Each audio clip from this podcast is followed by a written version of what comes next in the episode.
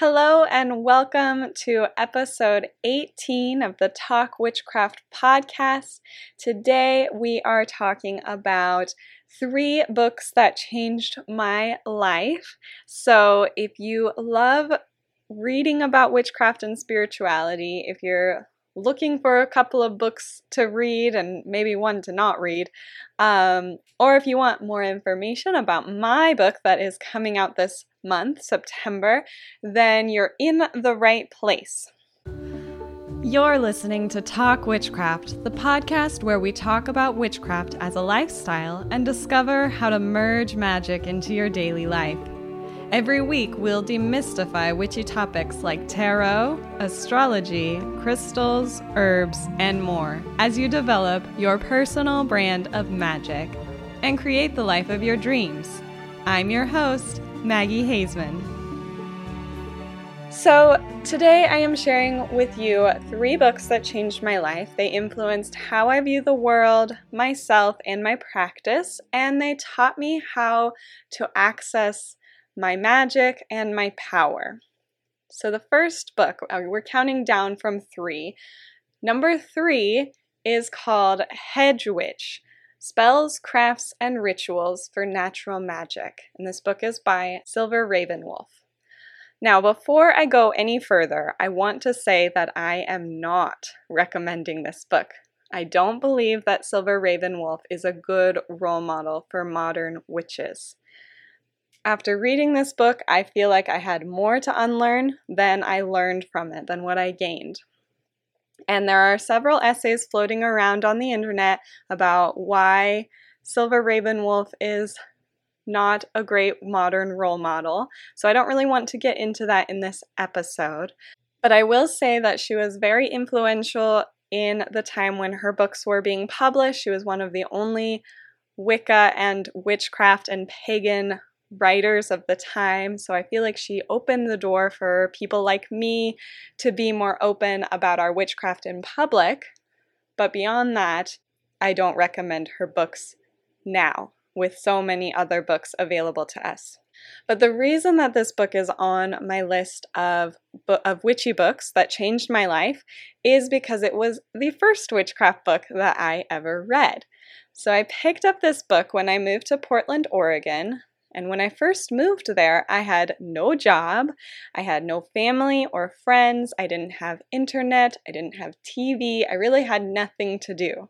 And at 22 years old, I was fresh out of college. I had lived with my parents for about a year after college before moving to Portland, and I spent a lot of time in Portland just wandering my new neighborhood. And I was hopeful about this life that I was creating for myself in a new place. I was excited and I was just really interested in exploring. Now, I lived near one of the Powell's stores, not the famous giant Powell's store, but one of the satellite stores that was on Hawthorne Boulevard.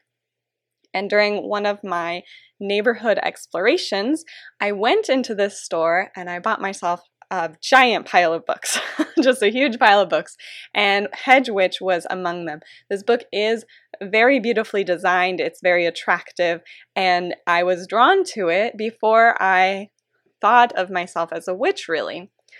Um, and as I said, this book gave me a lot more to unlearn than I learned, but what it did give me was a mindset shift. So I learned a lot about making space for new things, how to release things that aren't serving me. It helped me to see that anything is possible if I just learn to frame my thoughts around what I want and to look at things from a new perspective and to make space for the things that I want. So it's sort of very um, it's very much like the book The Secret, but with a witchy twist, is kind of a good way to describe it. So I definitely went on to learn much more after reading this book. Of course, I did. When learning any new topic, I think it's really important to read more than just one author's perspective and to really dive into all of these different perspectives and different um, different practices and different ways that people do things and to really get a well rounded idea of the topic. It's important to go deeper than just one book or one YouTube channel or just one blogger or anything like that. It's also important to be willing to unlearn and to relearn or to remind yourself of things as you're learning new topics because you might need to replace previous beliefs with new beliefs as you're learning more about yourself and the way that the universe works and the way that the world works and all sorts of things. So it's important to be willing to unlearn as you're learning. And that's what I feel like this book did. It was sort of a stepping stone or an entry point or like a green light. Maybe it was sort of, it was almost like a permission slip that I knew I had interest in occult things and witchcraft things, um, but I needed sort of a permission slip. And I feel like that's kind of what this book was for me. It definitely put me on the witchy path. It gave me uh, lots of new ways to try that were simple, not too complicated like some witchcraft books. And in that way, it was life changing because if I hadn't picked up that book. Maybe I would have picked up another one later down the line. But for me, this was the book that opened the door to this new way of looking at the world and seeing magic all around me. So again, I had a lot of unlearning to do after reading this book, Hedge Witch, and I think I still have a lot of unlearning to do. I think we all do. We have, as as like I said, we're always learning and unlearning. Um, but this is the no, position number three on my list of books that changed my life. The book that's in position number two of books, witchy books that changed my life uh, is Women Who Run with Wolves by Clarissa Pinkola Estes. And I read this book w- before I was a witch.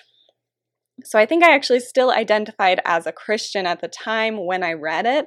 I've said that before on this podcast that I grew up with Christianity, and it is probably a Christianity that you are not as familiar with.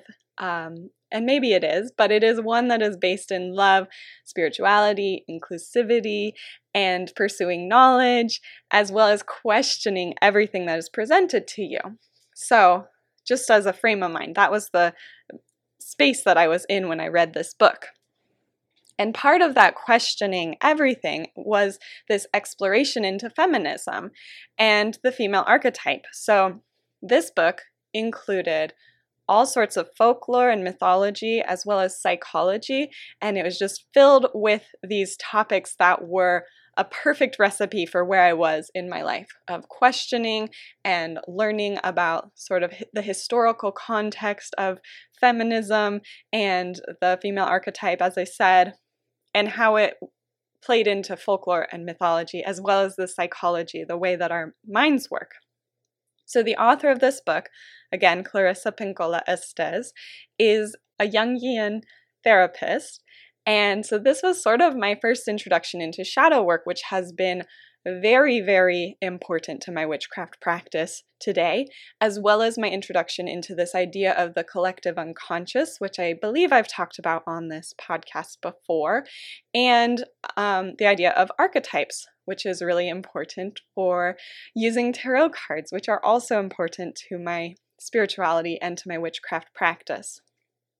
So each of these ideas, shadow work, and the collective unconscious and archetypes, they are instrumental in the way that I have developed my current understanding of the universe and how I practice witchcraft.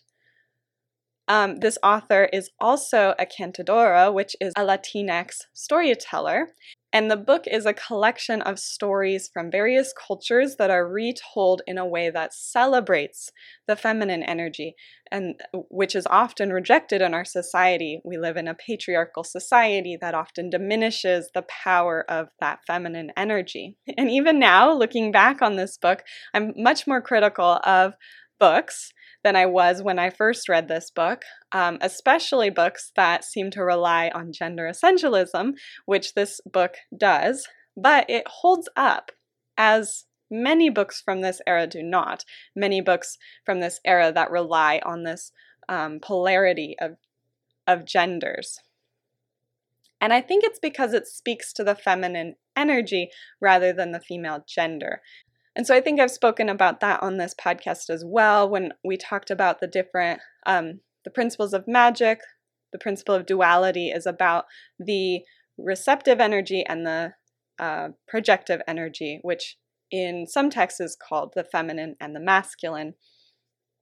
But all things, humans, animals, plants, rocks, all things possess the feminine or the receptive and the masculine or the projective energies in some form. Um, but the gender, female gender, is actually a societal construct. So I think since this book focuses on the energy rather than the gender identity of female, it holds up in modern times. So I believe that this book is great for not just those who identify as women, but for anyone who seeks to balance these dual energies of the receptive and the projective energies. And finally, my book holds position number one in my list of witchy books that changed my life. It is called Practical Magic for Beginners, and it is by me, Maggie Haseman. So, as you can imagine, writing my own book was very life changing. I started my blog, Mumbles and Things, in 2016 when I was selling gemstone jewelry.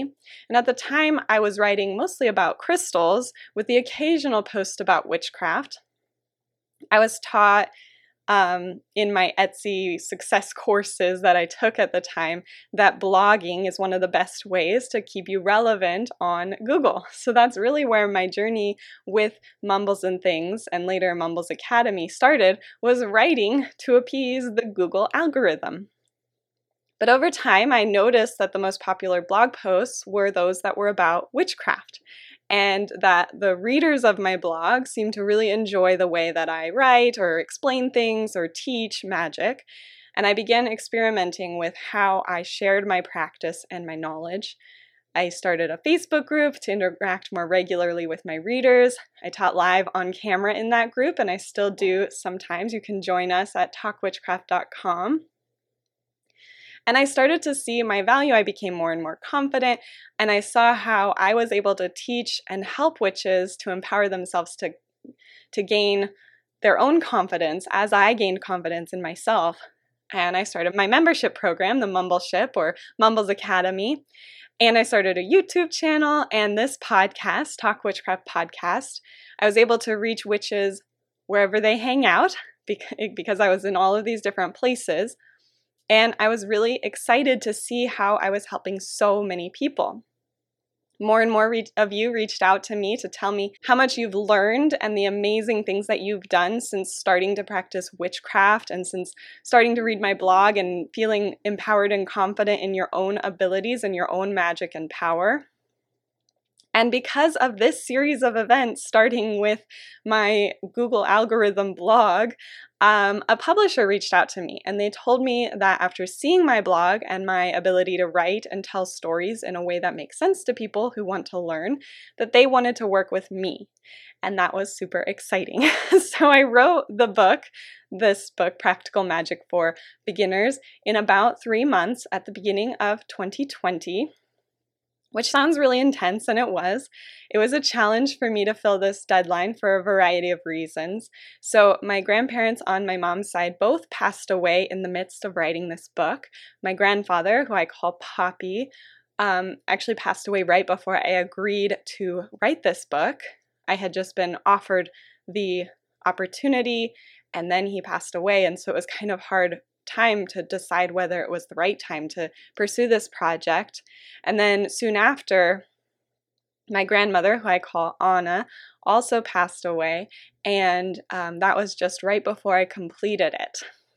But this did cause some depression for me, and I was and I had a hard time keeping up with the demands of writing the book, but my publisher was very understanding.